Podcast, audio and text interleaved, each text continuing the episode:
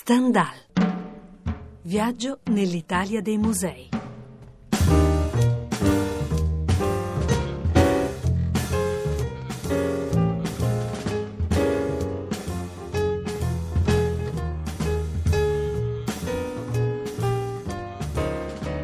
Stendhal, atto secondo, puntata numero 6. Buongiorno, bentrovati da Edoardo Melchiorri. In prima parte a Pistoia, capitale della cultura 2017, per l'intervista alla direttrice della Fondazione Marino Marini. A seguire, dagli archivi RAI, l'arte in questione Radio 3, 8 marzo 1986, per l'incontro con Aldo Rossi, architetto, designer, teorico della disciplina, figura che negli anni 80 ha segnato più di ogni altra la riflessione sull'architettura, primo italiano a vincere il Pritzker, ovvero il Nobel per l'architettura. Aldo Rossi muore nel settembre di vent'anni fa a Milano, dove era nato nel maggio del 31 per la nuova stagione di Stendhal. Ogni settimana un museo di oggi e dagli archivi RAI un protagonista a vario titolo del dibattito artistico del Novecento, in molti casi come in questo, l'unico modo per risentirne la voce.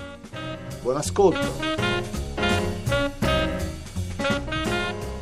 A Pistoia, capitale della cultura 2017, per la Fondazione Marino Marini, insieme alla direttrice Maria Teresa Tosi. Benvenuta a Radio Rai. Grazie, buongiorno anche a voi. Che cosa è stato per Pistoia Marino Marini e come Pistoia lo sta ricambiando? Che cos'è e che peso ha all'interno delle manifestazioni per la capitale della cultura 2017 l'iniziativa Marino Marini Passioni Visive? Tanto bisogna dire che Marino Marini è uno dei più grandi scultori del Novecento, un figlio di Pistoia, eh, ma Pistoia è veramente ammirata e onorata di averlo come figlio uno dei più grandi scultori, conosciuto anche come pittore e come disegnatore. Che dire, Marino è sempre stato molto affezionato alla sua città natale e con questo ha lasciato un grosso patrimonio artistico alla fondazione voluta dalla moglie Marina. La fondazione è nata nel 1983 e da allora si sta occupando come ruolo principale di far conoscere, di continuare a far conoscere l'opera di Marino nel mondo e a tutelarne anche i diritti e non solo a evitare qualsiasi problematica nasca sulla sua opera. La città sta riscoprendo, diciamo così, e lo sta ringraziando per questo suo grande lavoro, per questo suo grande nome, per l'affetto. Gli sta organizzando questa grossa mostra dal titolo Marino Marini Passioni Visiva, visive, che non vuole essere altro che un confronto con i capolavori della scultura dagli Etruschi a Harry Moore. Questa è la prima retrospettiva dedicata all'artista che ambisce a situarlo organicamente nella storia della scultura. Infatti fino adesso è mancato sia nella vicenda espositiva che nella letteratura scientifica su Marino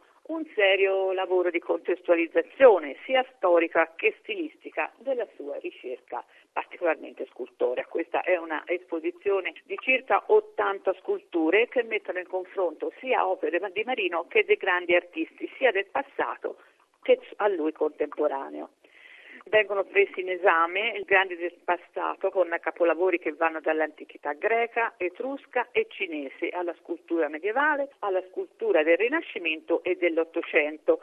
Eh, un periodo a cui guardarono moltissimo sia lui che i maggiori scultori della sua generazione. Le opere di Marino vengono inoltre poste in relazione diretta con la produzione plastica dei grandi artisti del Novecento che egli incontrò e con la maggior parte dei quali ha stretto rapporti di grande amicizia. Mi viene in mente per esempio Henry Moore, con il quale con molto amico si incontrava a Forte dei Marmi nella sua villa estiva.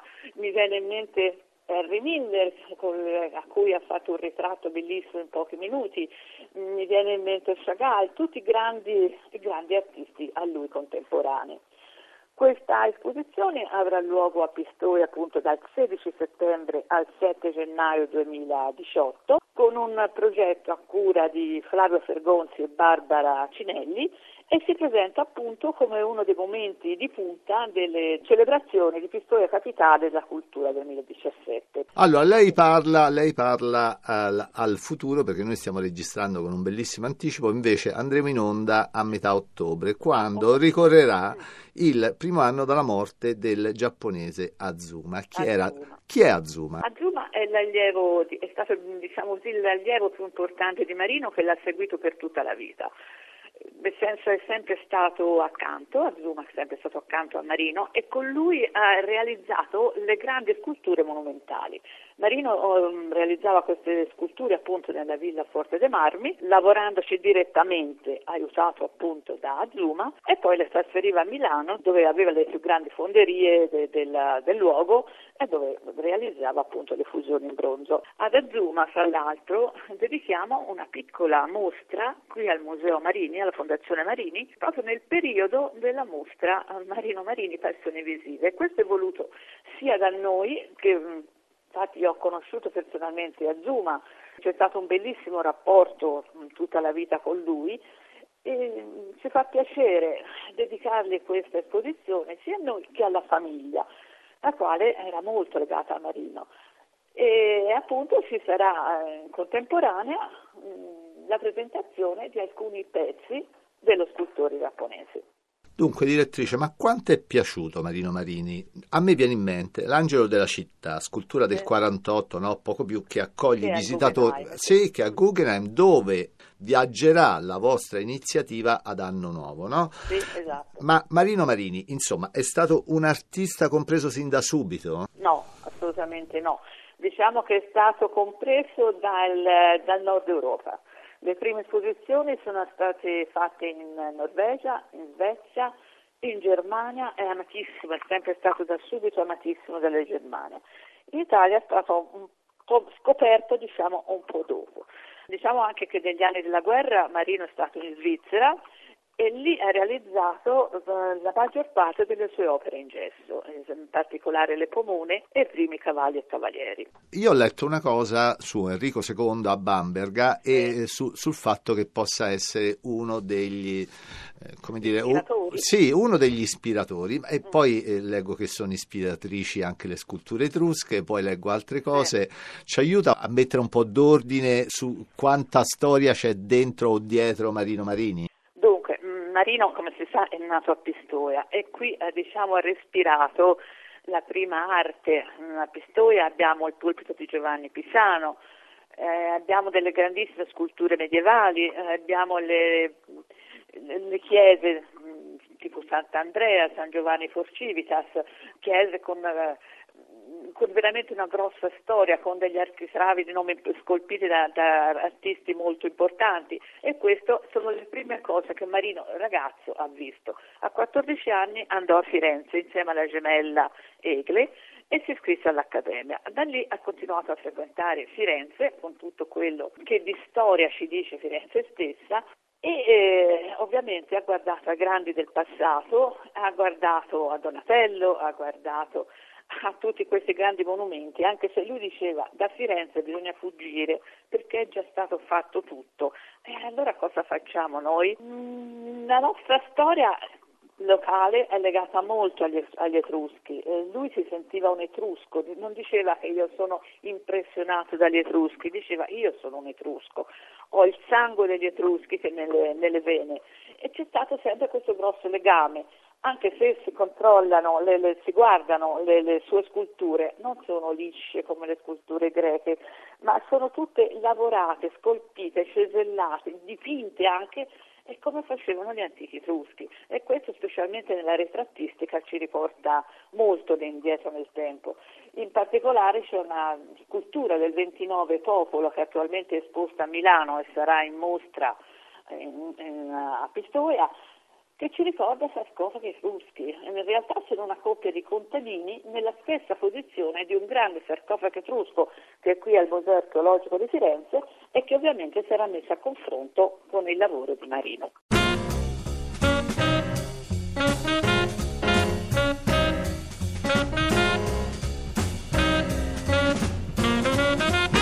Passiamo ai templari. Dove siete direttrice? Parliamo della chiesa del Tau, della sede della fondazione sì, Marino sì. Marini. Siamo nel mm, palazzo del Tau, dedicato appunto a Sant'Antonio Abate, detto del Tau anche perché questi cavalieri avevano sul mantello bianco una, una croce, la croce del T, eh, impressa sopra. Era un convento che ha subito diverse, moltissime vicissitudini, perché è un convento del XIII secolo, addirittura durante la guerra fu ridotto in appartamenti e è composto attualmente da una uh, chiesa, da una chiesetta con uh, affreschi della scuola giottesca e appunto dal convento dove risiede il Museo Marini. Nella chiesa da pochi anni, dal 2008, sono state installate le grandi sculture monumentali di Marino, cinque grosse sculture monumentali, perché Marino non ha fatto grandissime sculture, ha realizzato piuttosto figure piccole eh, e di media grandezza. Di queste, queste grandi ce ne sono cinque immense e una, una grandissima, diciamo così, che si trova in una piazza all'Aia, che la signora Marina ha voluto riprodurre per il Museo San Pancrazio di Firenze perché ovviamente abbiamo la, Marina, la, Fondazione Marina Pistoia e il Museo Marini San Pancrazio a Firenze. Diciamo così, la Fondazione di Pistoia è un po' il cuore di Marino, dove ci sono tutti i documenti, dove ci sono le lettere, dove si ritrovano tutti i rapporti che lui ha intessuto durante la sua vita. Firenze è più un museo espositivo con sculture, dipinti e disegni. Quando si spegneranno le luci del 2017, quando il clamore per la capitale della cultura sarà eh, spento e Pistoia tornerà ad essere la città operosa e civile di sempre, che cosa troverà di Marino Marini in città ad anno nuovo un visitatore volenteroso? Dunque, un visitatore volenteroso troverà un museo completamente riallestito perché in occasione della grande mostra abbiamo voluto eh, ristrutturare il museo stesso, defacendo la facciata, la more, le mura esterne e anche l'interno. Abbiamo modificato delle stanze dove prima erano esposte delle opere in grafica, dove, lasceremo invece grandi dipinti di Marino. Nell'occasione, eh, questo è un progetto molto ambizioso perché abbiamo messo, come si dice, in campo tantissime, tantissime cose, tantissimi lavori da fare, ci sarà una, una piccola esposizione dedicata a Marino e Miro, eh, dal titolo Miro Marino e i colori del Mediterraneo. Mm, Marino è stato molto amico eh, di Miro e studiando appunto Marino ci è venuto in mente di mettere a confronto le opere di questi due artisti che si sono conosciuti, si sono ammirati l'uno con l'altro, si sono anche scritti. Eh, scritto, abbiamo delle lettere di Miro, ecco, come Marino aveva scritto a Miro stesso, e, e abbiamo notato che c'è una, una, grandissima affinità sia di colori che di opere. Ci è piaciuto, visto che da una parte si mettevano in evidenza le sculture, al museo mettere in evidenza i dipinti. E questo è il colore che Marino ha sempre amato. Marino diceva io tingo e dipingo, dipingo e tingo, non lavoro sulla tavolozza, metto il pennello direttamente nei pentoli. E infatti è vero, Marino colorava tutto, tutto quello che avevo, io lo chiamo il rosso marino, il rosso che lui adora moltissimo e colorava anche le sculture. Mi raccontava la moglie che quando non aveva il colore in mano eh, prendeva e eh, realizzava un gesso, un ritratto in gesso, prendeva la terra e lo colorava con la terra che aveva a disposizione. Io sento una grande passione, la voglio salutare chiedendole quando ha scoperto Marino Marini. Dunque io sono quasi 40 anni, è dal 1984 che ho conosciuto la vedova eh, ci ho avuto un bellissimo rapporto e mi ha fatto scoprire veramente questo grande artista. Devo dire che ho frequentato la, la casa di Marina e Marino e sono stata in tutta la vita in mezzo alle sue sculture, in mezzo alle sue opere. Le ho catalogate tutte, pensi che noi abbiamo circa 3.000 pezzi fra disegni, dipinti, sculture e grafica. Devo dire che è stato un bel lavoro, ma è stata anche una bella scoperta. Stendhal